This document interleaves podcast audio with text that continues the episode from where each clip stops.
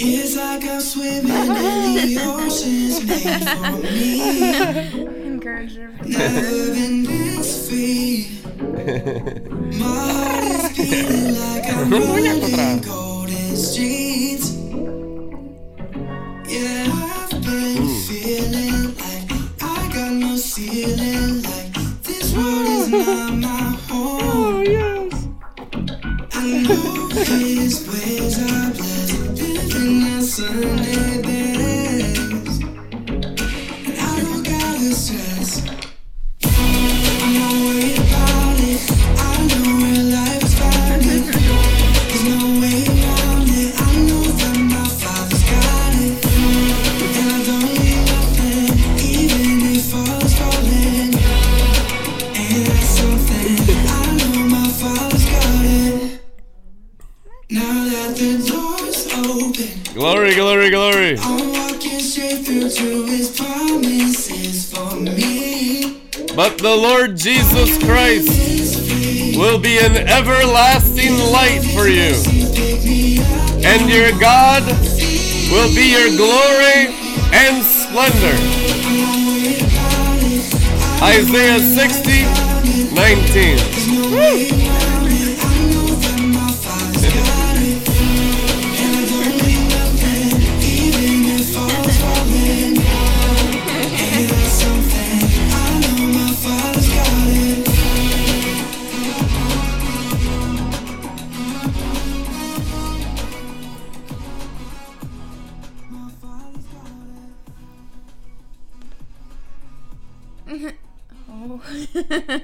There's one up there. Whoa, Shabbat. Hey, ha ha ha.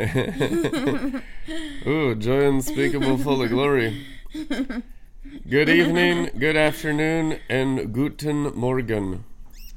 How's everybody doing today? Alrighty then! Amen. Amen. Oh. Oh.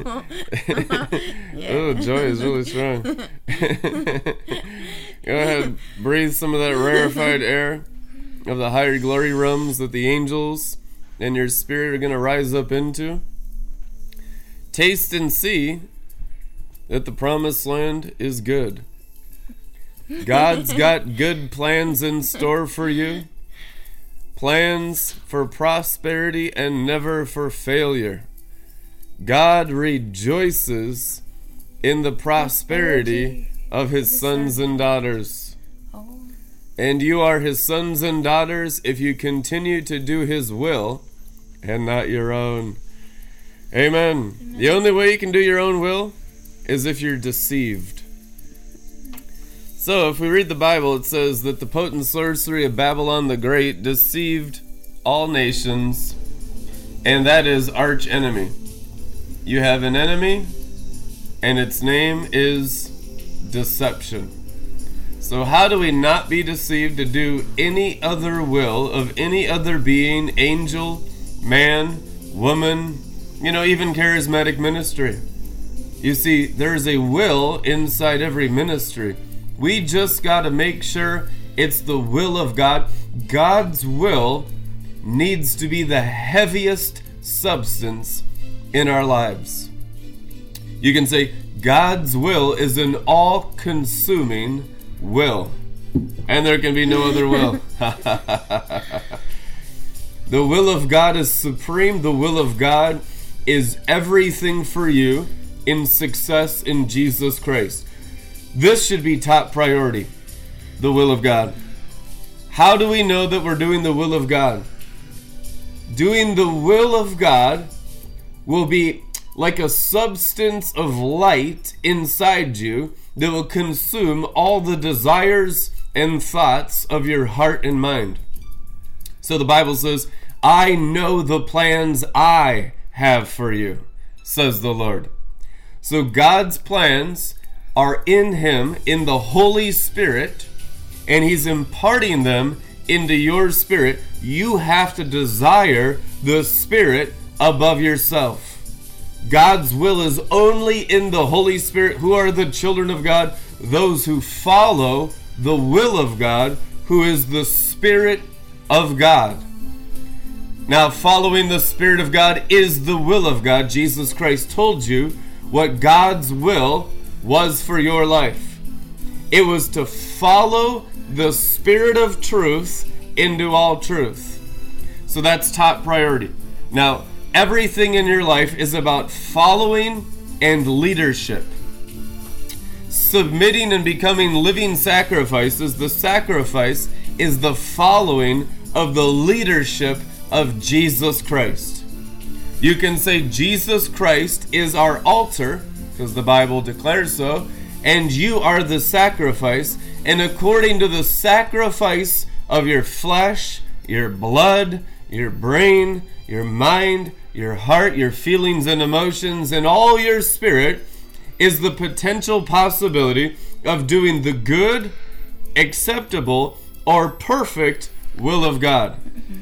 Three different categories. Jesus Christ said the same thing. There will be the good, the acceptable, and the perfect. There will be the thirty, the sixty, and the hundredfold of what? Doing the will of God. So we have a lot of zealots around here that all say, oh, I'm all in, hundredfold. Let me do the will of God. But you're tested on the altar of Jerusalem. You're tested in fire, it is written. He will test you in fire, and test every spirit in fire, and test every believer in fire. For what? To do the will of God. Success is in one area only, doing God's will. will.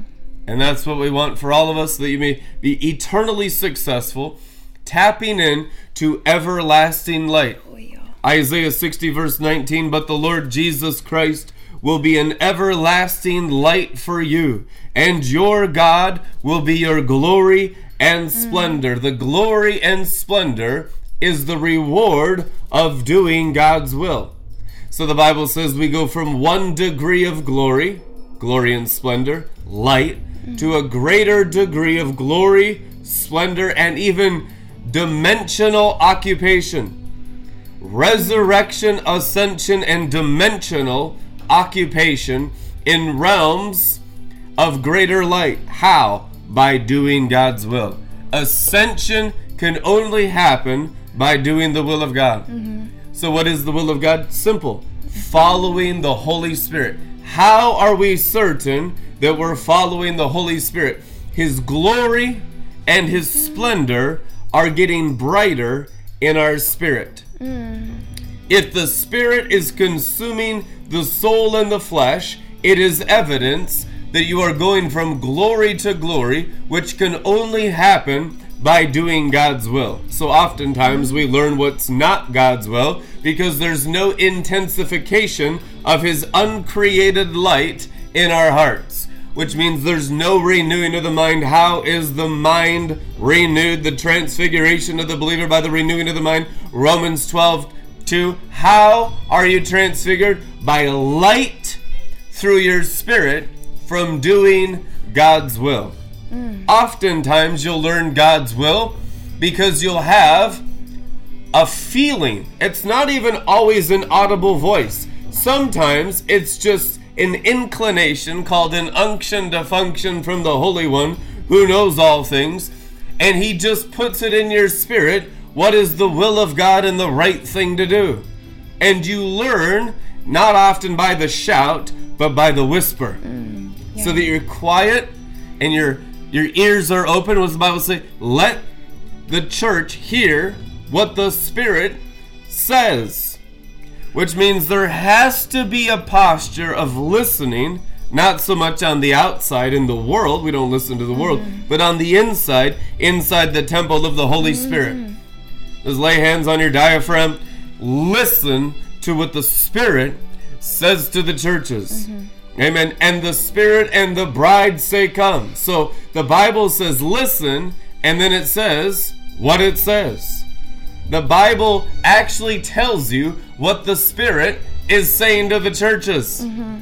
Later in the book, it says, come and drink, which means the river of life is the voice of many waters. How do we listen to God to do God's will? By hearing what the Spirit is saying to the churches from the inside getting God inside minded. Open the eyes of my heart. How about this? Open the ears of my heart. Open the ears so we can hear. Open the ears of my heart. Open the ears of my heart, Lord. Why? Get all the wax So when out. You hear, you can only be led of God by your senses being directed by the Holy Spirit. Mm. So you're going into mystical dimensions. What's mystical about it?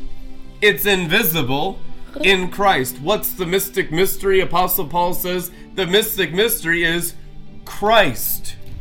Christ. Why mystical? Because it's invisible. Why mystical? Because it's in you.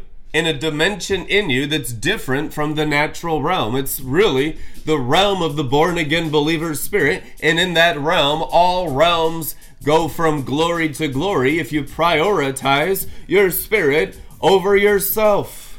You can only grow in Christ if your spirit man is prioritized over your soulish man. Amen. The soulish man will constantly rob the believer mm-hmm. of peace, breakthrough, revelation, divine leadership, promised land blessings. Even the biggest robbery we've ever seen, and it's the common, most common thing in Christianity, is relationships. Satan's got all kinds of relationships to screw you up. God has all kinds of relationships, fellowship, companies. They're called in the Bible clans. It's a biblical terminology for the group of people God has set apart for you to grow with. All over the world, companies are forming in the will of God to grow in Jesus mm-hmm. Christ. That's good. Amen. That's good. Yeah, a lot of people will end up, I noticed, it'll be like that one person that Satan sent into their life, and then it's like, oh, that's the friend, and then everything else that God was sending is just like by the wayside. And if you don't pick it up, you might lose it. So it's just... You know, people like, oh, my destiny, destiny, destiny. Oh, my destiny, my destiny. And my, oh, yeah, I, I, uh, uh. And it's just like, oh my gosh, like, just calm down. Be calm, stay humble, stay calm. Calm and humble go hand in hand. Cumble, cumble, humble, humble. And uh, you just gotta discern who's all in your life, which ones are from Satan, and which ones are from Jesus. Which ones are the ones that God's allowing your outer courts to learn from you from a distance, and that's healthy, right? We need to have healthy boundaries. That's one thing that abusive, uh, false light, glory stream, counterfeited Christianity has a lot of, is, you know, those abusive things. That's why by the time people get to us, they're all, you know, there's a lot of emotional and psychological damage. Why? Because the Whore of Babylon Christianity, as well as people might be meaning to try and to do good, when they're still under the principality of Jezebel because they haven't risen over that, there is, by default, the human condition of the fallen angel nature, which is emotionally and psychologically and even sometimes physically abusive. And so that damage happens. And so what happens is you have a trauma response. So by the time you find the people that God was trying to bring you to, mm. right, he brings you through something. So, I mean, each and every one of you at the sound of my voice, you can remember a time in a season God was bringing you through something, but you might have thought at the time he was bringing you to that. That's why it was so heartbreaking. Certain groups, certain religions, or churches or online ministries, and you learned along the way, but God was bringing you through it, not to that thing. So by the time you get here, you're like, oh man, I have all this crap from my past, and now I have P T S D every time someone tries to correct me, or if there's an authority figure, or even like angelic authority and hierarchy and angelic culture, there's a trauma response there that's ingrained into the mind and the psyche and the emotions. And that's the tree that we're in, that we're dealing with right now, which is Berea of Yetzirah. Remember, this is all Jesus Christ. He fills and upholds all things, and it's the design of all creation. Mm-hmm. This pattern is in creation everywhere. So what you're dealing with with Berea of Yetzirah is that world of creation, that intellectual part of creation, and the emotional uh, that emotional sense, or that formation of the emotions, the intellectual emotions, which is a real big one. That's why, you know, as you go through these things, you might find yourself having extreme emotions, way up, way down. What you want to do, this is what helps, Mila, is that angelic reminder you to stay calm and stay humble. Stay calm and stay humble, and just remind yourself, we're dealing with the curse of the fall in my D N A, my thoughts, my mind, my emotion. And as I call on the Lord Jesus within me to help me in that moment, he shows me the way to pass my test, to lead me out of temptation. And so when you come around to angelic authority and the actual body of Christ, because the kingdom age, it's kings and queens, lords and ladies, we have, you know, princesses and princes, you know, you're royalty, and you've known that you're royalty. So why is that that when you come around, oh, there's always that kind of strife, competition, fears, envying, jealousies, and a lot of P T S D, trauma-based responses. It's because of what you've been through. So why is it different this time? A lot of times the dying part of us, the uncircumcised soulish nature that still resembles more of the fallen angels, it's not it's not been dealt with yet. It'll say, oh no, I see this, you know, this is the input that I'm getting from a leader or from a ministry. And what the brain does, it's that fight or flight response. That's autopilot animal response. What it does is it immediately has a, a natural reaction in the emotions and in the body, a physiological response that's like, do I run? Or do I stay and fight? Or do I freeze? There's only three possible responses for the animal nature. And so whenever, whatever you're trying to decide out of those three things, your brain will actually go back into your past experiences and say, okay, what have we encountered in my past experience that was similar to this? What was the outcome? And how can I either get that same outcome that was successful, or how can I prevent myself being hurt emotionally or physically? And so there's that fight or flight or freeze response. That's the animal nature. That's what I'm talking about. So when you hear something or you see something and you feel that strife, or you feel the jealousy or the envy or the fear, well, if that person's doing that, what about my destiny? And all those animal responses. When the rubber hits the road, the tires start to go in your vehicle that you're driving through life in, that's what it comes down to, is in that moment of an animal natural response that we've learned our whole lives, having the discipline of the Word of God and the Spirit within us, so it's not a dead letter. The Holy Spirit reminds you of what Jesus said in the Word, uh, directly rhema to you. He'll remind you of something that he said to you in a promise, in a dream or a vision, or that a prophet had spoken to you. You war with the promises. War with the prophetic promises. So you can say, okay, you know, animal, soul, nature, brain, I know you're freaking out right now, but because of my training, I've been in the Word, I know this is an animal response. This is a soulish response. So what's your training? What is the altar? This is where it gets real. Not just, you know, we, we're like, oh yes, yeah, I, yeah, I know that.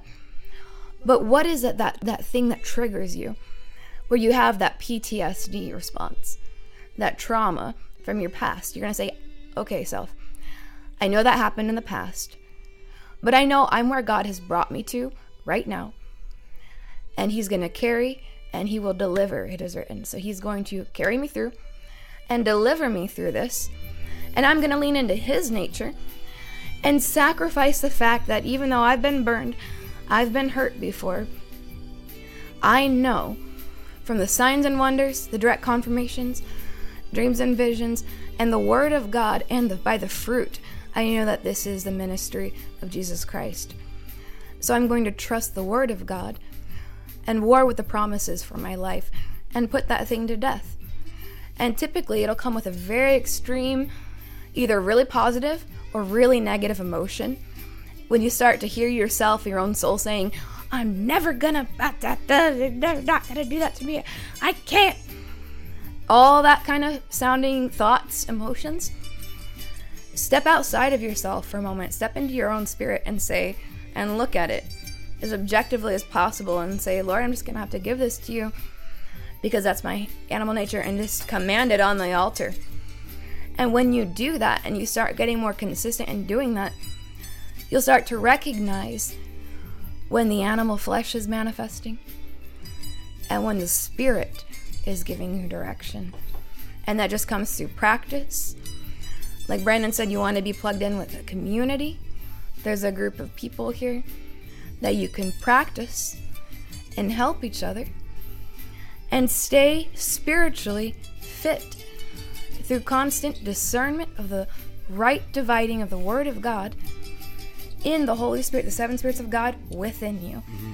That's what takes it from being an idea out there that, you know, we can all agree on or disagree or whatever, to this is becoming my life. I'm living it.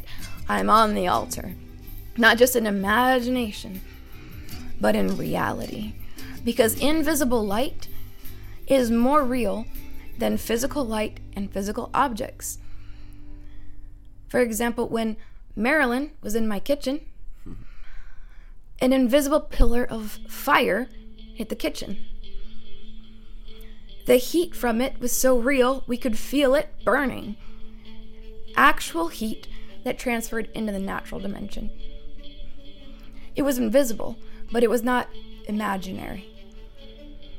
That's the difference between God outside-minded bewitchment, lying visions and dreams and imaginations and desires that spring from delusions, which is deception. That's where lust springs from, lust for all kinds of things. What you don't have, you can't have what you want.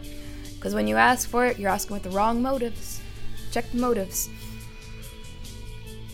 So this is where it gets real. We make it a daily practice. Die to self, get the word in daily, into the eyes. Put this thing on the altar. And if you mess up, repent quickly and keep in practice with it. And it will bear fruit. Amen. Mm-hmm. Glory. Ministry like a sharp two-edged sword. Dividing soul from spirit. Dividing you from the Holy Spirit in you, realizing the glory progressively, which is a relationship with God in that temple you're in right now. Consecration, sanctification, being constantly set apart in every area of your inner man is knowing Jesus inside that temple right now. So you rise externally as you know Jesus internally. There is an external resurrection that you're not living in the dumpster anymore. You're not living on the street. You're not living in a crack house. You're not living a low life in sin and darkness anymore. Your outer man has risen into higher realms of freedom and glory by your relationship with God inside your hearts. So all things are to strengthen that relationship that you have with the living God in your hearts. It's called the bright morning star rising in your heart, Second Peter one nineteen. How? By the prophetic word. Made sure. And we also have the prophetic word made sure. What does it mean? A strong substance to feed your spirit so that God and His might can manifest through your hearts and out your foreheads. And it will come out your forehead, which means it'll transfigure your personality. Personality based on the animal burns away. Personality based on the angel intensifies every day. How? By doing the will of the Father, which is your angelic food. Jesus Christ said in the Bible, He's sending people to market to get bread, and He says, listen, I've already had bread. They said, did someone go buy Him a loaf of bread? No. My bread is to do the will of my Father in heaven, which means Jesus was strengthened with nourishment, like eating a feast, by simply doing the will of God. How are we strengthened for the journey through everything we have to go through in life? And you'll go through a lot of stuff according to the strength of the food of the Word of God and he said, doing the will of God. What was his food? Doing. Without doing the will of God, there's no strengthening of stature of spiritual ability. You'll remain animal forever, which means an external form is your arch enemy. The internal doing of the will of God angelically in your invisible person, in the invisible God, in invisible might and invisible light, will so strengthen the inner man by superhuman energy that he mightily enkindles and is working within you, that you may do the will of God each day. What is the will of God? Pray without ceasing, and everything give thanks. This is the will of God for you in Christ Jesus, Thessalonians states. Which means it's not specifically do, do, voodoo, external, gotta do, do, do, do, do. It's internal focus, which will hone the energy to move the body into position. So you look at Nathaniel, great example in the Gospels. Mm. How did he begin to do the will of God? He was positioned under the tree praying. Mm. Prayer is positioning yourself to hear God and then making your soul available to obey God in anything he says. So if you pray and you're not open to hearing what God has to say, you might not come to him and drink. A lot of Christians don't want to drink. They just want to think. But the Spirit says, and those who've opened their hearts to hear what the Spirit says to the churches, then later hear what he says, and he says, come and drink. And notice there's a group of people already there at the well. They're the voice piece of the voice of God. The Spirit says through the bride, come and drink. Is it spirit only? No. Spirit mixed with flesh. Disobedient flesh? Not at all. Flesh that has become the temple of the Holy Spirit's voice. How do you become an oracle of God, which is prophetic? By doing the will of God, hearing and obeying each day. It'll cause you to get extremely accurate. Your mouth becomes an oracle of God. Why? Because you've done the will of God. Therefore, your spirit man is strengthened, and your spirit man supersedes your soul man and your flesh man. And the soul and the flesh become the obedient magnifiers of the spirit man. So the spirit man and the bride say, come and drink. You could say the bride is the transformed soul.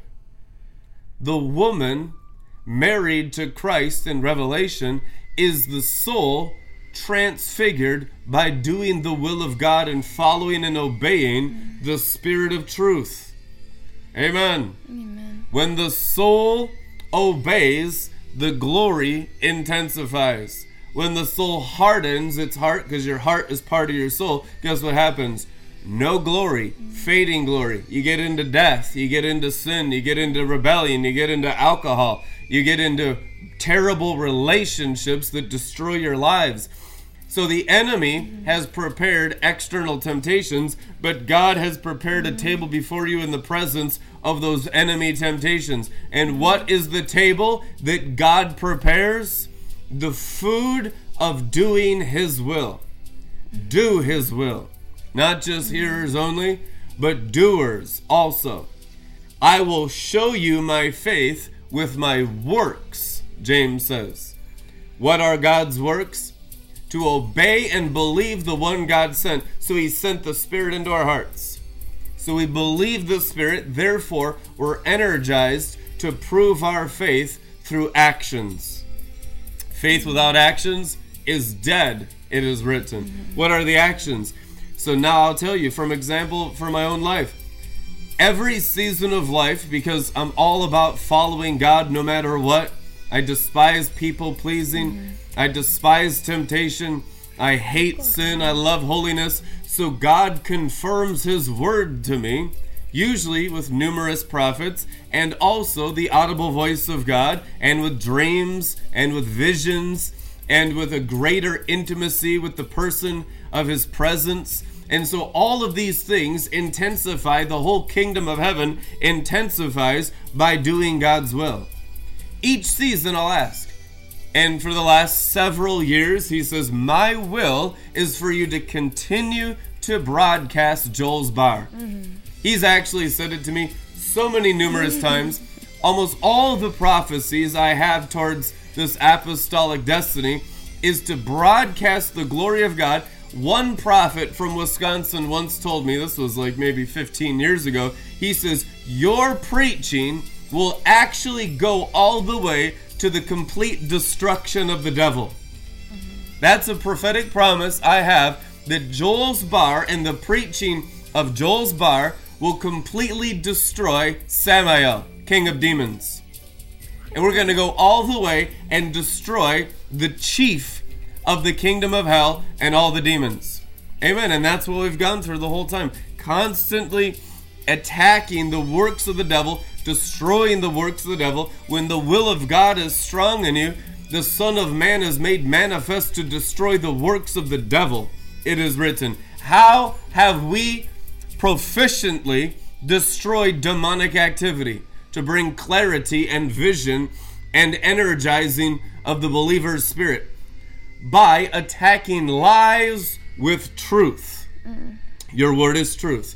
Father, I have given them the glory that you have given to me, the glory that I had with you before the world was. And he says that his glory is the truth. The truth of the Holy Spirit is what manifests the glory. In that glory is the judgment towards Satan and his angels. Satan's a liar and the father of lies, the Bible says, which means when you bring the light that is truth. What's the Bible call it in John one? True light. True light has come into the world, and the enemy hated it because it exposed the religion as evil. They were full of religion in those days when Jesus of Nazareth walked the earth. The difference was when he came, he brought a different light than the light of religion. Arch enemy of Messiah is religious light. Why light? Because it looks like God. It looks like Jesus. It looks like the Holy Ghost. They were certain they were doing God's will, but the Bible tells us they were doing the will of their father, the devil. Jesus repeated that phrase continuously to those who are in religious light. When you're in religious light, you do the will of the devil. When you are in true light, you bring forth God the Father, and it destroys the will and works of the devil.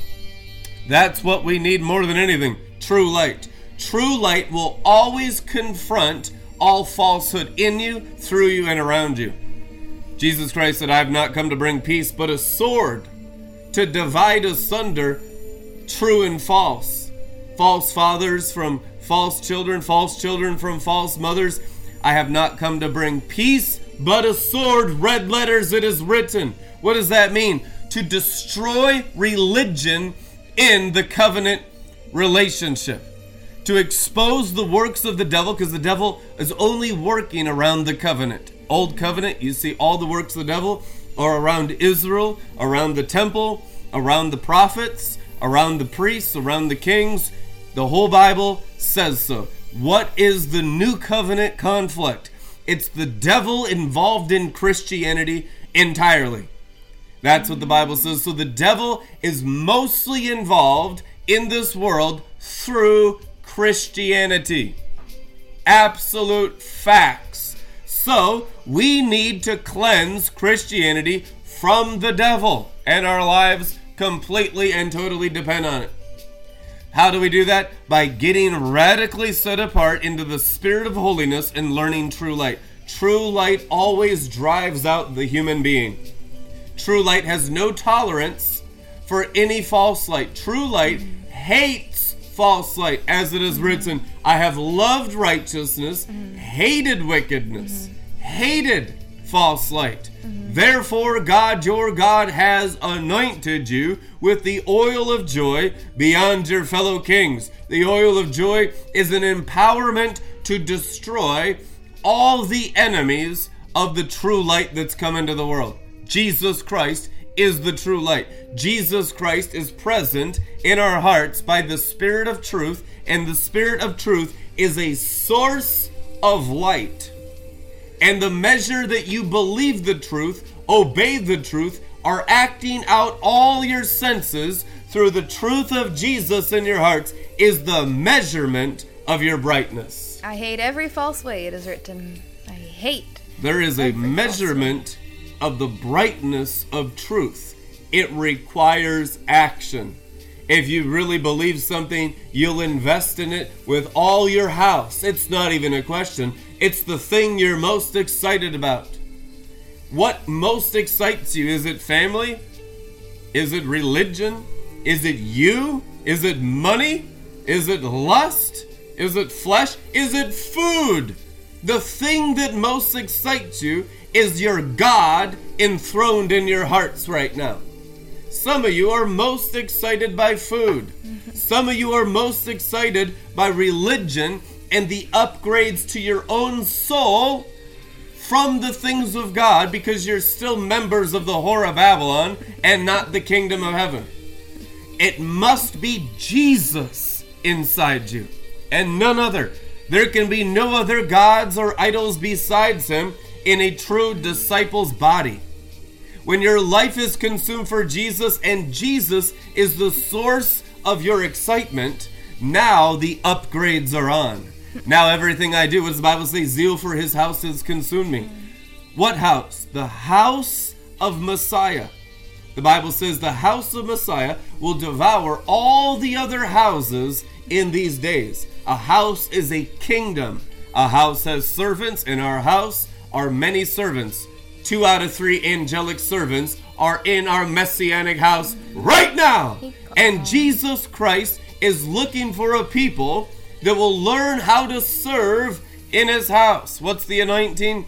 Servanthood. Volunteers in the days of your power, Psalms one hundred ten, which means we have to be willing servants. What was wrong with these other servants? These parables about servanthood?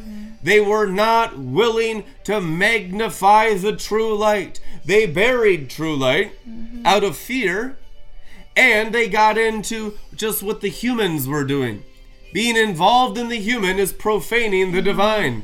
Be set apart from the human. You have God's holy word. You have the will of God in the word of God. God the Father's entire will for the entire course of civilization is written in the Bible already. When you mix the Bible with the blood of Jesus, the Holy Spirit, and the living water inside your hearts, the will of God begins to churn in your bellies like butter. It begins to make the oil of the anointing that does God's will in your hearts. Virgins full of oil. Why? Because they've mixed the word with their spirit. At what? The expense of their blood. That's why it's called the blood covenant, because you put your whole lifeblood, your whole humanity has to be given into the word, the spirit, and the fire of God inside your hearts, and it mixes together blood, fire, billows of smoke. Where? Inside Joel's army.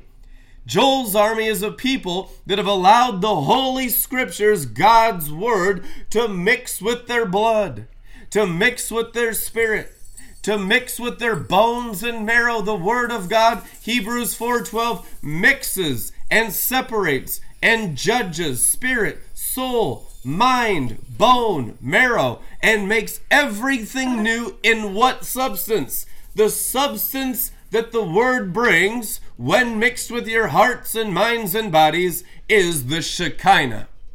And the Shekinah of the Father can be so strong that it recreates all creation. What's a new heavens? A new heavens means the true light has removed the false light. What's the new earth? Means there's no more religion, there's no more strange fire, there's no more charismatic witchcraft, there's no workers of iniquity prostituting the gifts of the Spirit. Jesus saying, depart from me, all you do-do, voodoo, charismatic witches of Jezebel. It's a whole earth that lives and submits and breathes and has its senses exercised in true light. Mm. How do we bring forth God's will that powerfully? It must consume us entirely. You want to be a leader? God's setting apart chosen ones in these days. leaders of millions. That's what all the testing the last twenty years has been about. It hasn't been about having another revival. Hasn't been about having the best church. It's about having the celestial, mature, manifest, we, O sons of God, conquering the heavens in true light, as temples so glorified by obedience to the Spirit of holiness that the whole heavenly, angelic, celestial realm is shaken. Yeah. And all people's gods on earth are exposed. And that's a good thing. And don't think it's going to be Jesus, Christians. It's going to be all kinds of idolatry. There's going to be stuff crawling out of you like centipedes, millipedes, snakes, and scorpions. I tell you the truth, the standard has been so low in the terrestrial, when the celestial comes, it exposes what celestial was in you the whole time. And don't think we're surprised. We know nothing good dwells inside human beings. You don't fully know that yet. Right. As you rise in the celestial realms of the angels, they reveal the human sin at a Father God microscopic level. And I tell you the truth, it's all messed up. The fact remains, nothing good dwells in my flesh. Apostle Paul, it is written. I know. What does it mean? No. From experience, twenty-five years deep into apostolic civilization shifting ministry, the great apostle Paul says, I know that nothing good dwells in my flesh. Do you know that yet? I know the bride does not realize that level of glory yet, that level of celestial true light yet, that nothing good dwells in her spirit, soul, mind, or flesh. And oftentimes when we're terrestrial and animal, we take that as condescension and condemnation and I'm not good enough. You never will be. Just get over it. You're not you're not worthy. He's worthy. That's why it's called grace. Growing in grace is recognizing you're never worthy at any level of light. You're never worthy when you fully manifest the exact radiance of God the Father's glory in heaven. You won't be worthy then. Jesus gave it to you as a gift of grace, which means all praise and thanks be ascribed to the Lamb of God. There'll be a thanks for you. What will be your thanks? A wise woman is to be praised. What will be your praise? What will be the soul's praise is her ability to marry the Lamb, which is terminate the human being throughout its entire existence. That's where the angels look upon you. How did you get so much of God inside your soul?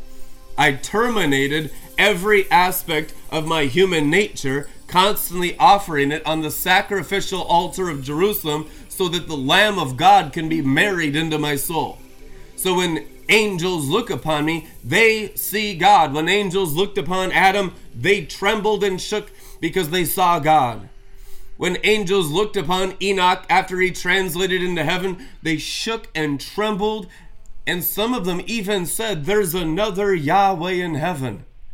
And they were punished because it was simply a man who made room for more of God. You are men and women learning how to yield to God's divinity. So how can we not have unity, since it's all about one true God and his true light being formed in all of our souls? When that one God, Jesus Christ, be formed in us, then we'll have unity of the brethren. But when there's a hundred thousand different denominational Jesuses and a hundred thousand different Pentecostal Holy Spirits down here, and everyone is certain they're doing their own will, like the first coming of Jesus, they were so certain they were right with God. What'd they say? We are the children of Abraham. They protested at every word of Messiah. So will it be in his second coming. The Christians will protest every celestial word because they're only good terrestrially. You realize that's what the exposure of the whore of Babylon is? That all your charismatic lives are terrestrial. And it is total prostitution, and you haven't come to a full realization of it. As you rise into the heavenlies and become more dependent on a greater relationship of a Holy Spirit you're too familiar with and barely know, you'll realize it's Jesus getting formed in you. There you'll have unity in the interpretation of Scripture. Mm. Apostolic teaching, like you read in the New Testament, that all of it is in agreement. Peter's in agreement with Paul. Peter's saying, listen to Paul. It's great Scripture being written mm. by Paul. Peter says that in his letters. There is an affirmation amongst mm-hmm. all the apostolic teaching mm-hmm. because they're in a similar resurrected mm-hmm. realm. Yeah, notice how there was like no strife when Peter was like, yeah, you should definitely check out what he's writing. That's some good stuff. Like, yeah, check it out. It's deep because he came out of such deep darkness in the in the white magic of the knowledge of good that the glorification of that was just absolutely stunning, incredible writing through his vessel from the Holy Spirit. And so it's just absolutely incredible and just great comradeship. And you know, one of the great promises of God, you know, in the lives of those who rise, one of my favorite promises the Lord has given me, he said, you will be worthy in all our unworthiness and blackness on this journey upwards. One of the promises is that you will be made worthy. You will be made worthy, and it's so precious. You will be made worthy. How is that even possible after rising and seeing the blackness and the nastiness and the creepy crawlies that came out? You're just like, oh, that was in there, Lord Jesus. You know, uh, the really? New, the new creature is God's own offspring. But I have a verse for that. Check it out. Okay, this is so good. You'll love this. And this is another one of the things that he said. He said, you will be made beautiful, and you'll be made worthy. And of those, he says, that remain under the sun, when I asked him, you know, why don't they go up?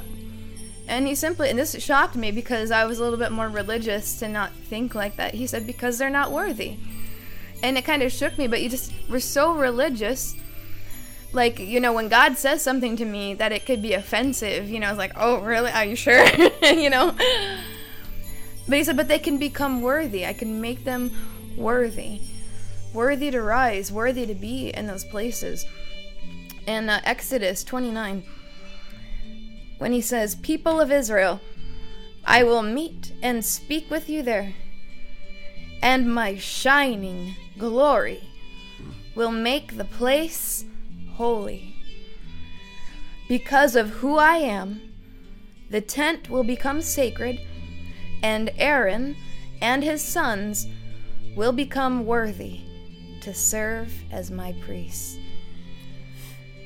And so that fresh anointing, because of who he is, and his shining glory makes the place holy, the place where they offer the sacrifice. The tent will become sacred, and Aaron and his sons will become worthy to serve as my priests. He wants a a kingdom of priests. And so we go through these stages, like Brandon was saying, we go through this realizing I could never do anything to be worthy, I'm not worthy. And then we see all the nastiness and the stuff coming out, and you go up in the sun and it starts getting all burnt out, and you're like, oh God, that was all in there.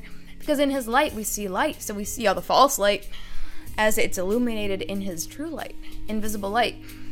And so you just have to deal with it. And then when he decrees you, when you become holy, when he calls you and decrees you and he makes you holy, and he calls you holy, uh, there's a level of sanctification that God decrees you holy in Rising in the Sapphire Stones. So you go from this whole background of, I know I'm not worthy, I know I can't be, you know, this or that or the other. And then he dec- he decrees you holy and says that now you're worthy. So we kind of, sometimes we have, we go from one extreme to the other, from thinking, you know, oh, I can, and I am, I, I must be worthy because I'm a Christian, and she's like, nope, not worthy, under the sun, to in the sun and above the sun. You make that journey, and you realize and you recognize in his light, you know, your unworthiness to even untie his sandals. As John the Baptist said, but who is he now above the sun? Sandalphon. He's worthy of all the sandals now, you know. But, um, that's But but we kind of, we got to, not to the left, not to the right. And as he decrees us worthy, what does it say? not because of what we've done or who we are, but because of who he is, the great I am. His shining glory is making you worthy. And where is that glory? You're going to be closer and closer to the light of his glory, in the sun, above the sun, in Father, Son. Now, who watching right now, who here and who watching online wants to be able to behold light that has the power to tear apart the seventh heaven? There is a level of God the Father's light that if he unveiled it in the seventh heaven, it would rip it into pieces. It would tear it in half, because that level even of the seventh heaven can't handle that much light from God.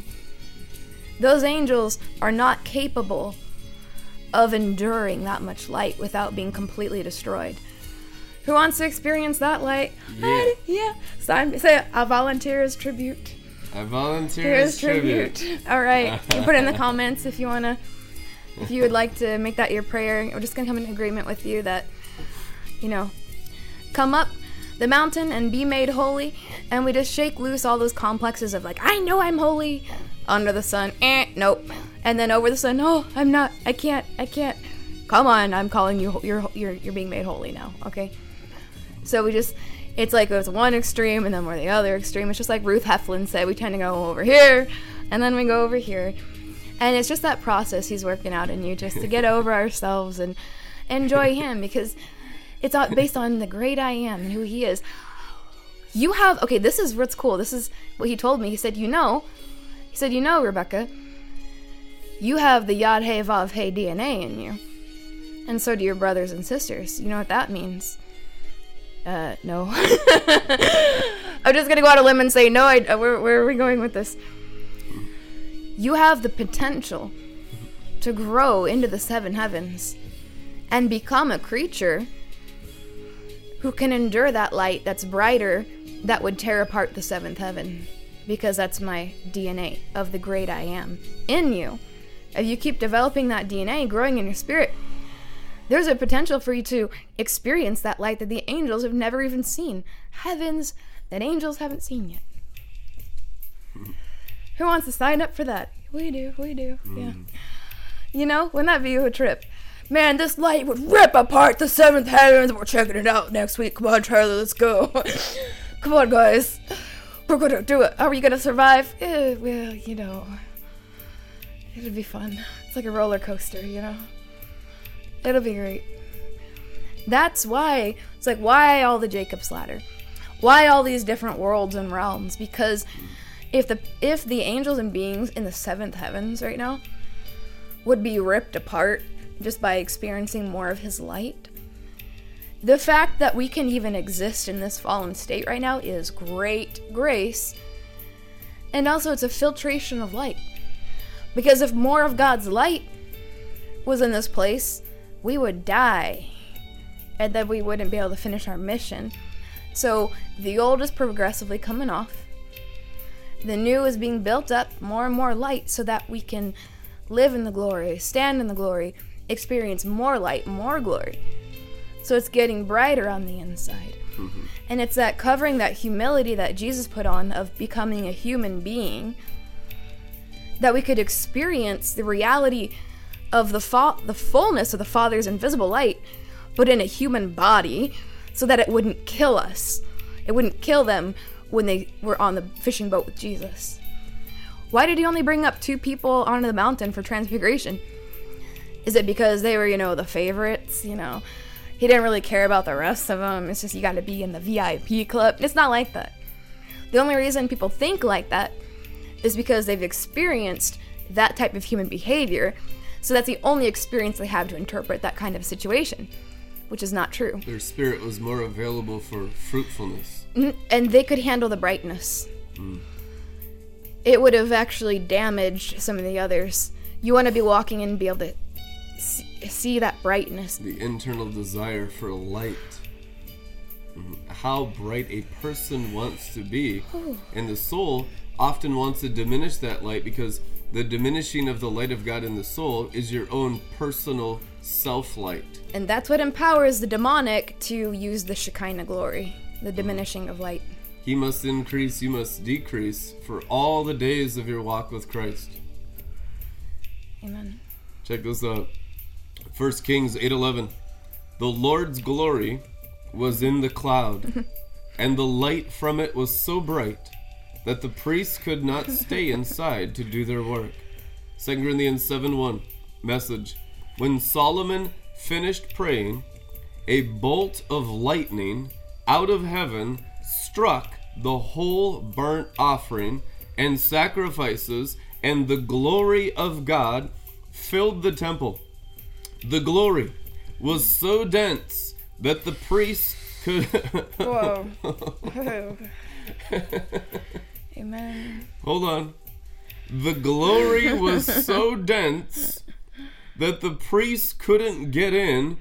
God so filled the temple that there was no room for the priests, no room for humanity. Mm. That's the increase of light so strongly that there's literally no room mm-hmm. for the human being. Amen. That's where you want to go. That's Erebos. Amen.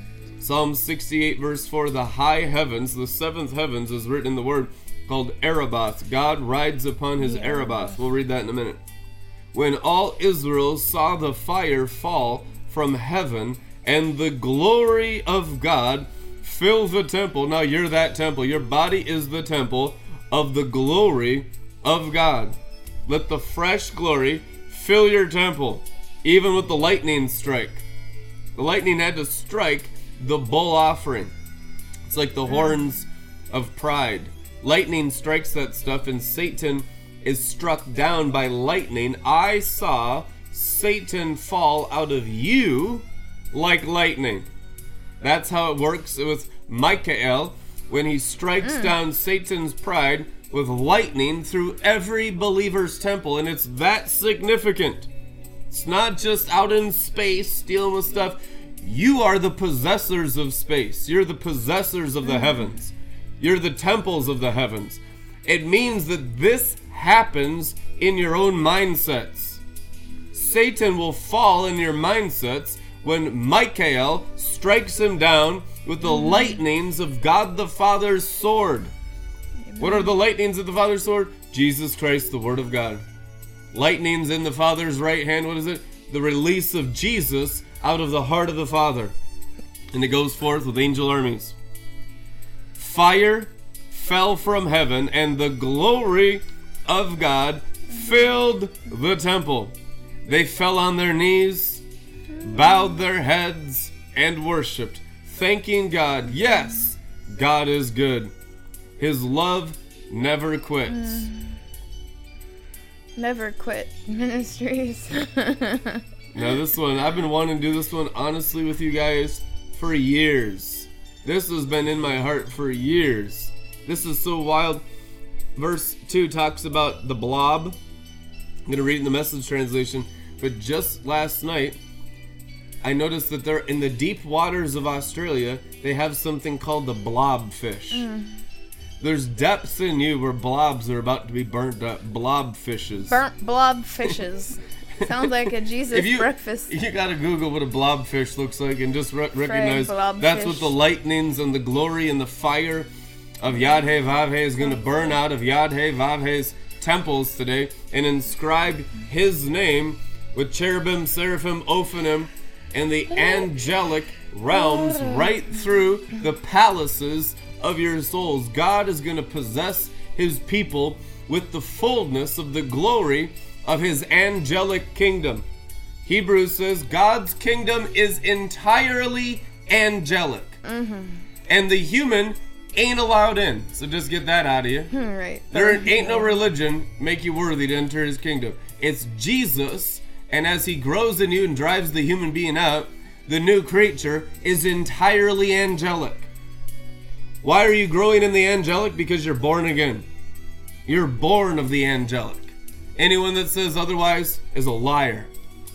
The Bible clearly teaches the transfiguration from human to angel. And if you don't believe that, you'll have no grid for the promised land. You've got Erebos rider genetics in you with light so strong that it could rip the seventh heaven that he's riding upon. You want to know a doctrine of demons tonight? Your promised land is in your human nature. Oh. Junk. Like your promised land's in the earth. Nonsense. Promised land's clearly written in the book of Revelation as cosmic, celestial, second heavens. Book of Revelation is entirely about the second heavens. That's your promised land. And in the second heavens, you can only obtain it through angelic nature. Your human nature is your arch enemy, and that's why many of you struggle so much. Because you're not willing to give it up, because you're good in your own eyes. Because you just cling to human goodness, so you cling to Antichrist. Truth anyhow, make that your arch enemy. Make the angelic and the transfiguration from human to angel understood in your mind. From Enoch to Metatron, from Elijah to Sandalphon. Every person has a transfiguration, from Jesus of Nazareth to the Lion of the tribe of Judah, able to open the seven seals.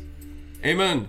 Jesus' whole human nature changed so much that the Bible says the human beings that he was with in his earthly life no longer could visually perceive him as the same person. He was a completely different looking being according to the Bible. That's called going from human to angel. Jesus' spirit, the spirit of Christ, was changing his Jewish D N A in his resurrection form, partially. Then he says, don't cling to me, because I have not yet ascended to my Father. When he ascended to his Father, then there was a complete transfiguration of his Jewish D N A. Amen. Mm-hmm. And his flesh became completely angelic mm-hmm. as his spirit. Your promised land is your soul and flesh becoming as angelic as your born-again spirit in Christ. Amen. All right. Psalm sixty-eight. Up with God, down with his enemies, adversaries, run for the hills, gone like a puff of smoke, like a blob of wax in the fire. One look at God and the wicked vanish. When the righteous see God in action, they laugh. They'll sing. They laugh and sing for joy. Sing hymns to God, all of heaven. Sing out. Clear the way for the coming of the Cloud Rider. Cloud Rider here is Erebos. Enjoy God, cheer when you see him. Erebos is the coming of the of him who rides in the seventh heaven. Isn't that good? That's so nice. Oh, hallelujah. Let your people experience the Erebos and the seventh heaven of the Cloud Rider. Take them up in a chariot. Amen. Amen. Father of orphans, champion of widows, is God in his holy house. God makes homes for the homeless, leads prisoners to freedom, but leaves rebels to rot in hell. But leaves rebels to rot in hell. Amen. Psalm sixty-eight, verse six. God, when you took the lead with your people, when you marched out into the wild, the earth shook. Mm-hmm. Sky broke out in a sweat. God was on the march. Even Sinai trembled at the sight of God on the move, at the sight of Israel's God. You pour out rain in buckets, O God. Thorn and cactus become an oasis for your people to camp in and enjoy. You set them up in business.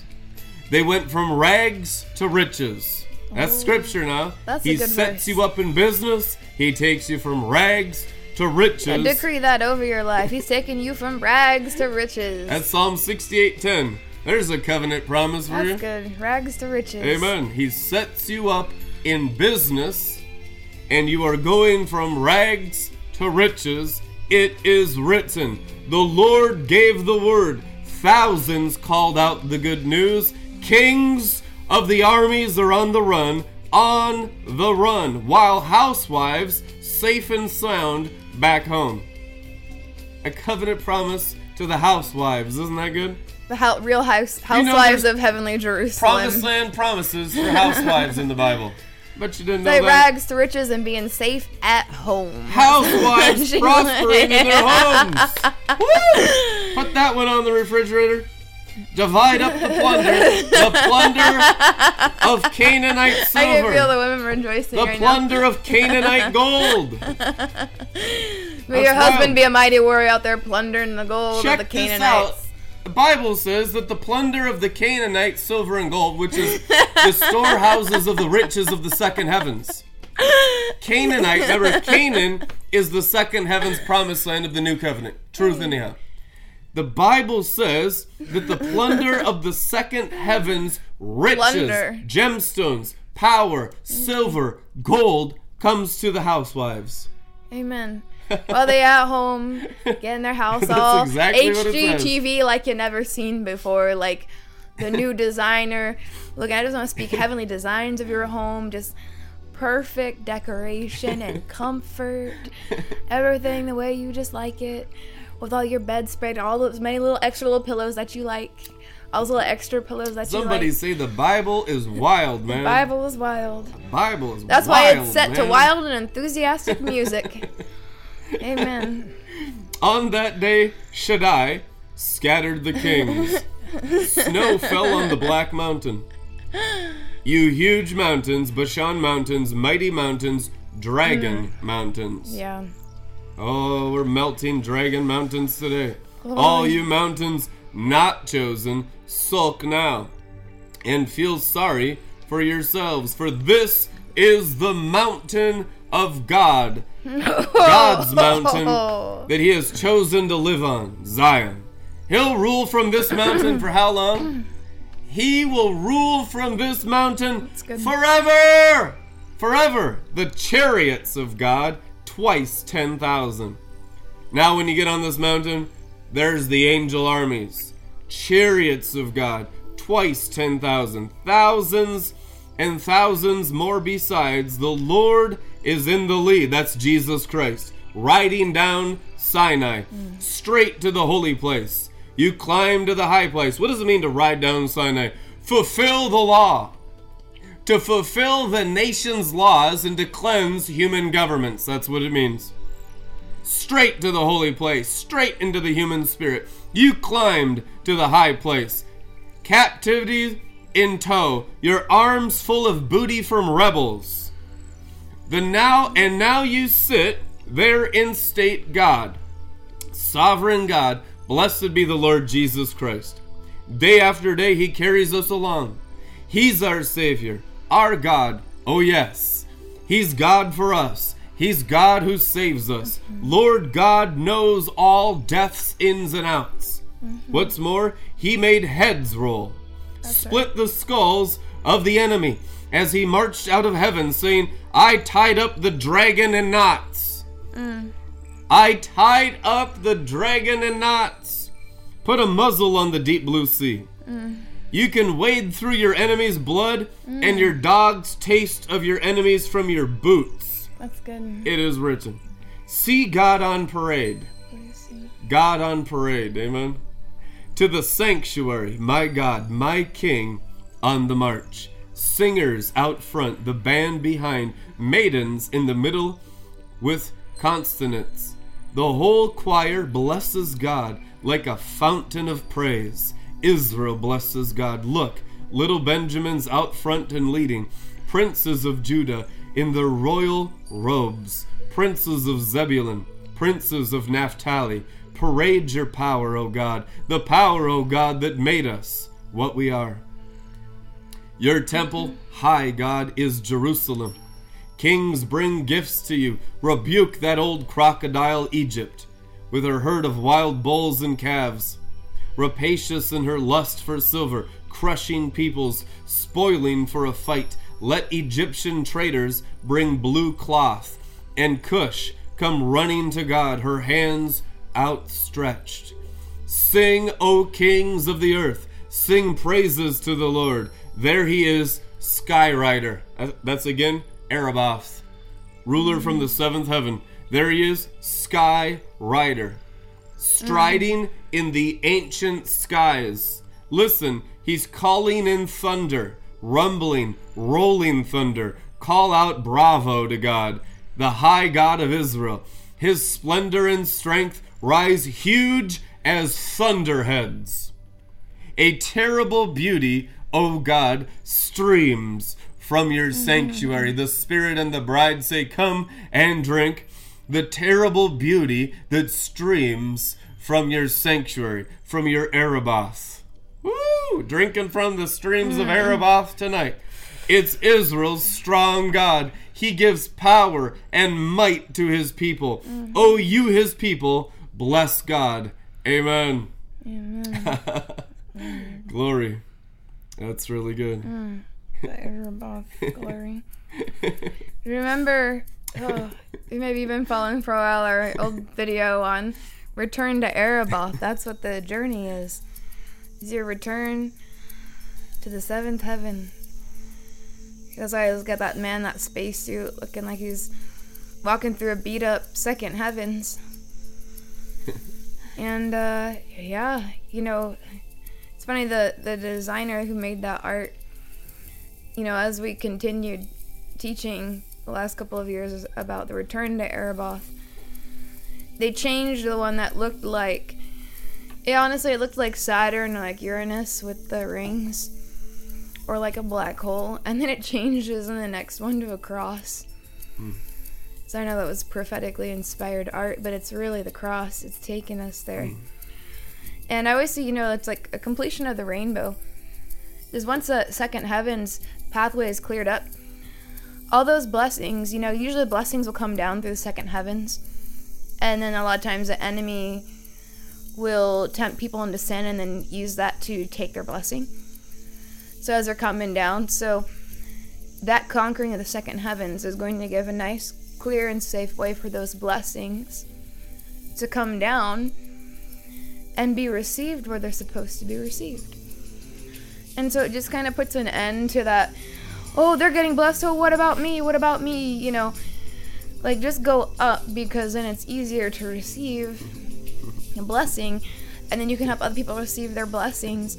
So it's not just like all that competition in the sand. It's like, you know, people who can help one another, and the best way you can help one another is go up, because then you have the high ground, right? You got the high ground, and you start doing damage, and you can help people inherit their destinies, their true destinies. So, and literally, if every single one of you inherits your perfect destiny, it's not going to infringe on anybody else's destiny. Because this is not God outside-minded, bewitched, mm-hmm. Jezebelic Christianity. That's where you get that kind of culture from, where it's really toxic. You have to, like, they, like, put you down, or they feel like they gotta, like, take you out so they can have their destiny. I don't know, it gets weird. It gets mentally ill. Mm-hmm. Literally to the point of pretty much anybody you'll ever meet mm-hmm. in charismatic or glory stream, even drunken glory yeah. Christianity, who's not going up. If you put any one of them in front of a clinical psychologist of any, like, decent caliber, they'll recognize those signs as clinical depression, bipolar, schizophrenic disorders. I mean, you name it. And we know it's demonic. But even just the Gentiles mm-hmm. recognize it. And that's the thing. People are like, oh, where are the youth? Where are the youth? You dumb motherfucker. They're not going to come to that. Do you understand? This generation, this younger generation, they are some of the most informed, most educated, maybe that's outside of, you know, the walls of church. But even there where they're at, they are so educated on mental and emotional abuse. If you're gaslighting them, they're going to know it. They, they they know this stuff. They study it. They share information. So if you're going to be fake, and all that under the sun bullcrap, it's fake. They're going to see that a mile away. They're ne- You'll never have a youth harvest with that kind of attitude. They go, where are the youth? Where are the youth? How about you stop being abusive and stop, like, giving the name of God a bad name, trying to compensate for your lack of ascension. That's all it is. Abusive, glory stream, Christianity is the people trying to compensate for their lack of actual sanctification, which is ascension. Real sanctification is ascension. Real ascension is sanctification. It's the sign of the covenant, circumcision. So if that's not actually happening, it's just in the imagination. It's just in, like, now we're, we're we found a way to experience the glory but not go up and not repent. So then it gets to be emotionally and psychologically and spiritually abusive. And so what you have is a smarter generation, or a more informed, more educated generation who can spot that stuff a mile away. They don't care what you're selling. They're not going to buy it. Because even though they don't know the Spirit of God, they can at least tell if you're going to be carnal. In their carnality, they can tell apart abuse and gaslighting and so on. Mm-hmm. And so you'll ne- it'll never work. They can recognize sincerity. That's the and key. Genuineness. Yeah.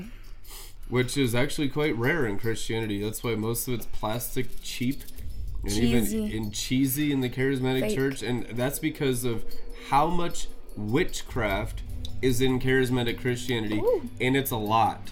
I mean, it is way Ooh. more than you can imagine. So being holy now is being set apart from charismatic witchcraft. Right. And that begins with realizing Yesod in your bellies. That'll bring you right up to the blood moon of Joel. Joel's army standing mm. on the blood moon. The moon becomes your womb. Realizing the glory is realizing sapphire stones in you to rise in your spirit, man, from glory to glory internally, walking on sapphire pavement. It begins in the moon. That's why the first realization of the glory, Colossians one twenty-seven, is recognizing a stone tablet that God can write his word on in your spirit, which is the moon. The physical moon in the sky has a spiritual angelic station, and Archangel Gabriel is mm-hmm. stationed as Archangel of Yesod, the moon. And the moon becomes the believer's womb, because Revelation twelve one says she birthed. So there's the womb of the moon. Mm-hmm. And that's really the source of Shekinah. That's the beginning of glory life. And glory until life. you get into that celestial ring, you'll have, be terrestrial and all your charismatic fake plastic crap. Yeah. And so the terrestrial, like it says in Enoch, um, most of them that practice the witchcraft of the charismatic terrestrial are warring against the stars. They're warring yeah. against the sapphire stones. They're warring against the potential of the gemstones mm-hmm. of believers' rewards. They're warring against the right. high priesthood, which because they become low priesthood. The terrestrial mm-hmm. is low priesthood. Right. It's technon ministry. High priesthood mm-hmm. is always cosmic, always celestial, and for mm-hmm. you to step into it, you simply have to realize the glory of Jesus Christ in your womb, mm-hmm. which is literally God's word being written upon the moon inside your bellies. When you get the moon activated in your belly, mm-hmm, yeah. you go from earth to heaven like Ooh, that. Come on. And you so the Bible it. says many of them will be born in Zion, which be, they'll be born in the cosmic spheres. Mm-hmm. They're not going to be born on earth. Born on earth is dead animal. That's what Jesus taught. They'll be born in heaven. Mm-hmm. So they'll stay in the heavenlies. They'll stay in the cosmic and the celestial. Mm-hmm. They'll understand they're born on sapphire stones. They're born on mm-hmm. an- angelic rings and realms. They're born on angelic spheres. And they don't come down. They can live angelic lives. The future generation that's here now is going to learn to constantly live in the angelic spheres. Amen. This is what gets formed inside you. This is how you maintain internal resurrection. Glory to glory is having all of the gemstones of your ephod of the cosmos, mm. which are the planetary systems and their powers, activating the angelic ability of the archangels from each one of these spheres working in you. Now you're fortified in the stone tablets. These are the stones that if you fall on, it crushes everything to powder. That's why the Bible speaks of stones literally several mm. hundred times, because this world mm-hmm. is a world of stones. And what are these stones if they're used in God's original design? Gemstones. Mm, for a nice temple, Revelation twenty-one twenty-two. Notice the heavenly Jerusalem is only built out of gemstones. The The celestial Israel enters through gemstones. Gemstones is celestial cosmic level faith through conquering mm-hmm. planetary spheres and activating angelic abilities. That's yeah. the promised land, y'all. It's so good. It's good for you to become a cosmic Christian. I feel a little resistance, so I want to break through this one. Whew. Okay. Thank you. There is, um, you know, it's good for you to become a cosmic Christian and have wisdom of the sun, right? The sun is what gave Kenan his wisdom, his great wisdom. And the more you draw from that and burn in that, it'll give you celestial wisdom. And this is something else that I wanted to, to talk about with you and just to explain, because it takes the fear off of it and the, the paranoia and the, you know, the wondering about it's when it comes to sin, and that sin is still hiding in someone. There's a lot of like fear about it. There's a lot of paranoia. Oh, don't do that. Don't touch that. Don't look at that. Don't, you know, because there's a fear there instead of just the wisdom of understanding how the world operates and why things are the way they are. Uh, one of those things is we were talking about that young generation.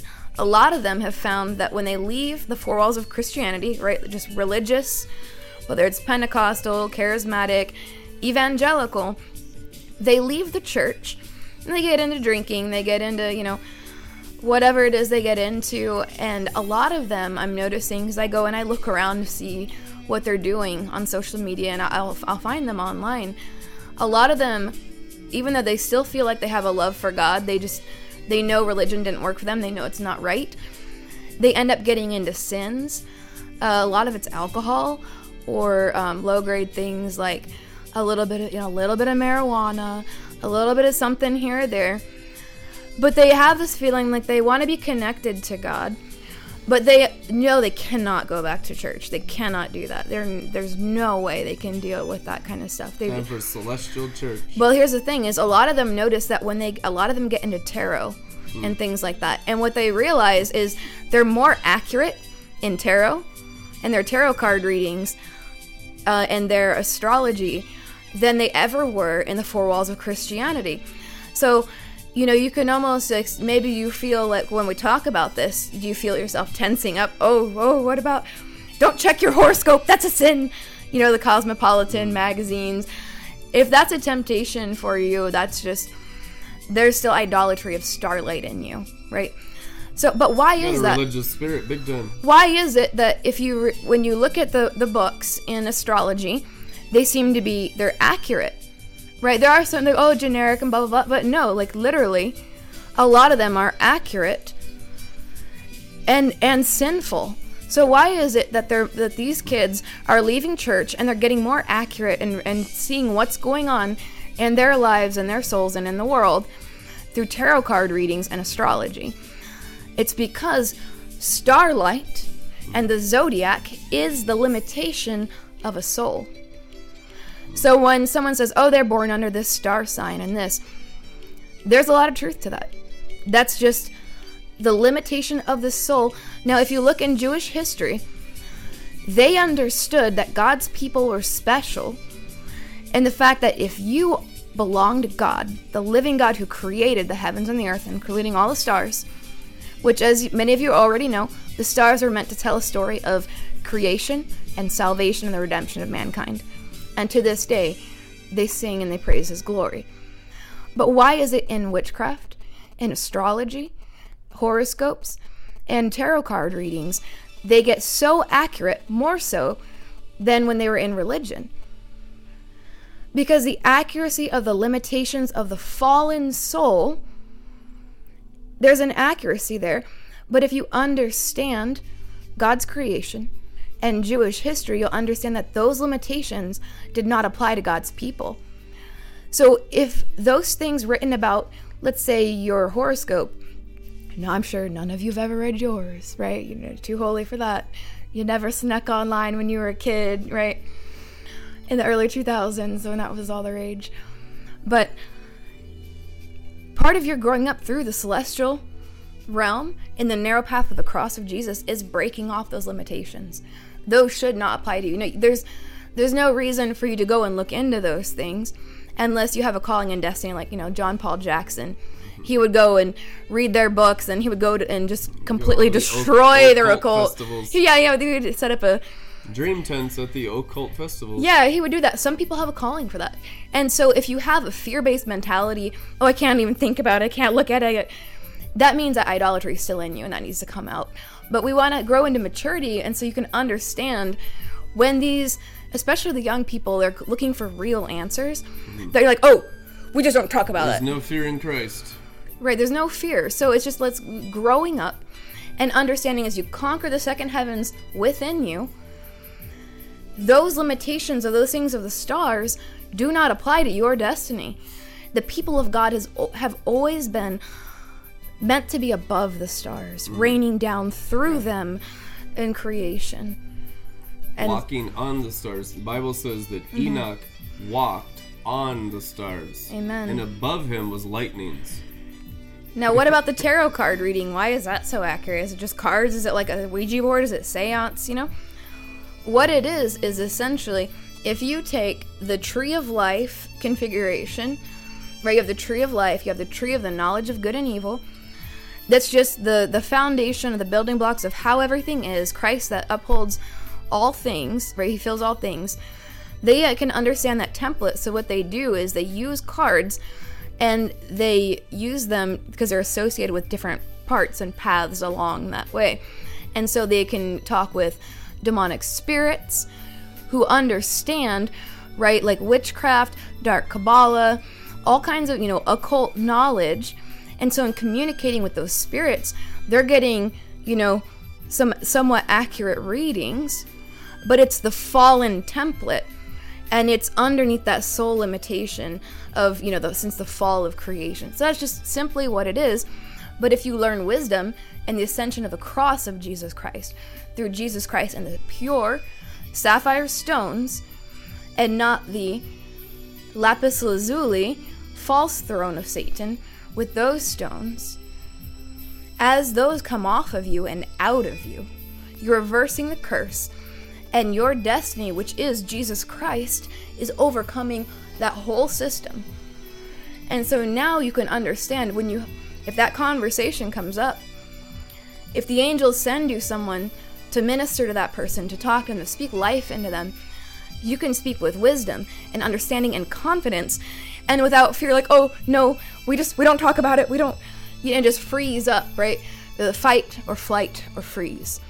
That's animal nature. That's what has to die. And so we just want to come into a greater maturity and rest and understanding so that we can have a youth harvest. God wants to save a billion souls. Mm-hmm. A billion. It's a lot of youth. Mm-hmm. And a lot of them are looking, and a lot of them are finding that they're reconnecting with Jesus. But they need help. Uh, they need teachers. They need, like...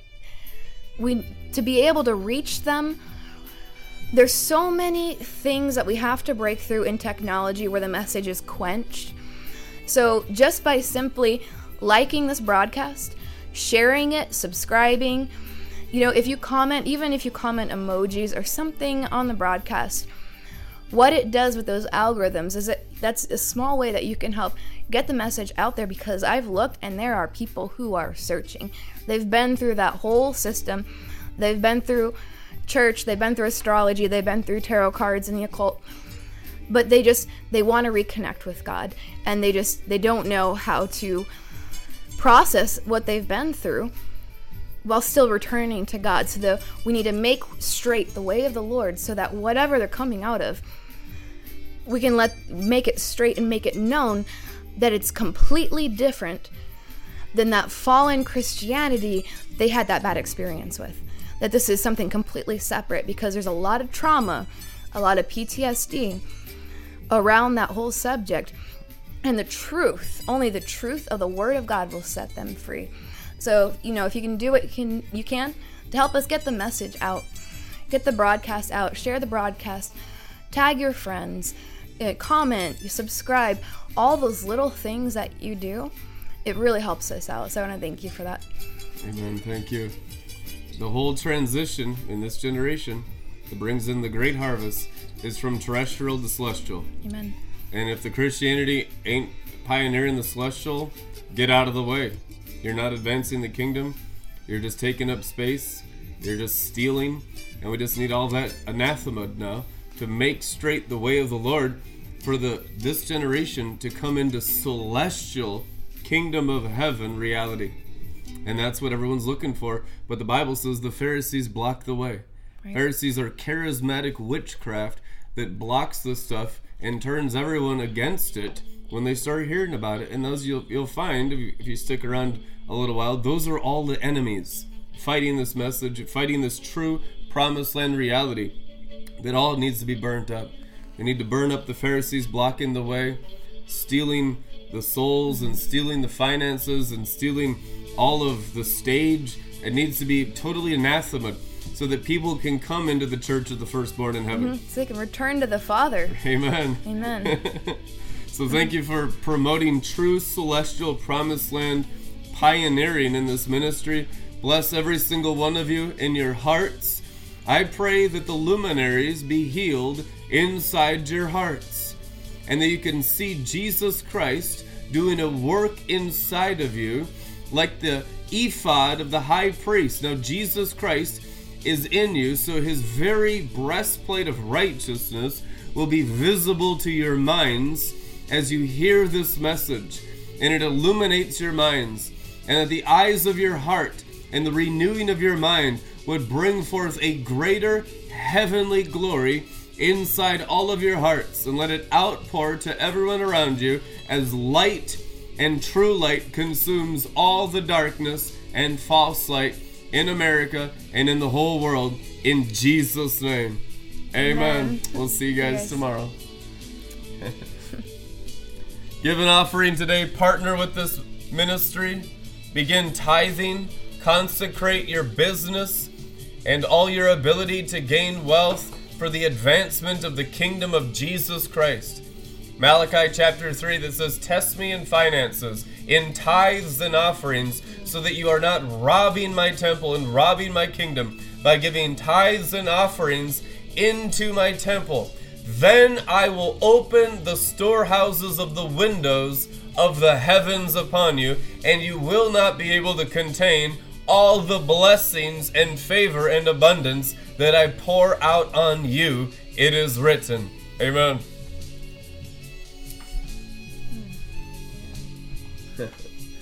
Glory.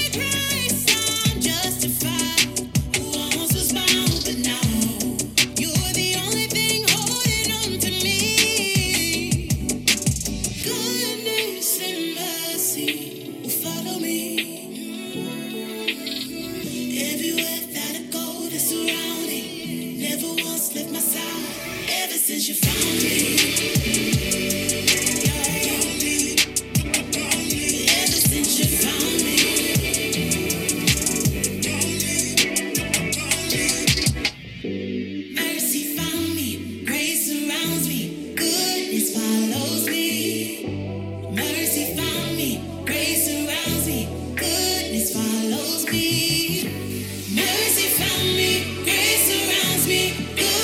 follows me. Mercy found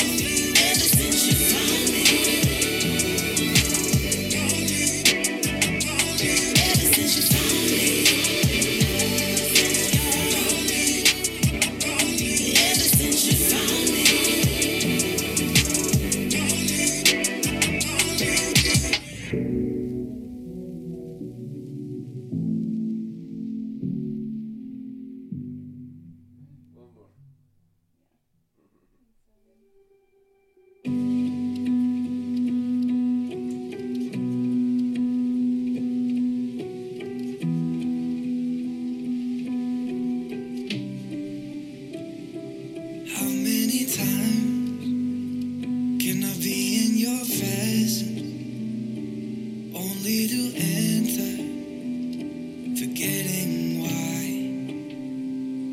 How many songs can I sing with no purpose when only you're worthy of my whole life?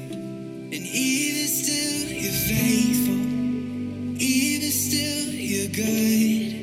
I'm carried by your mercy to see you like I never should. And though this isn't perfect,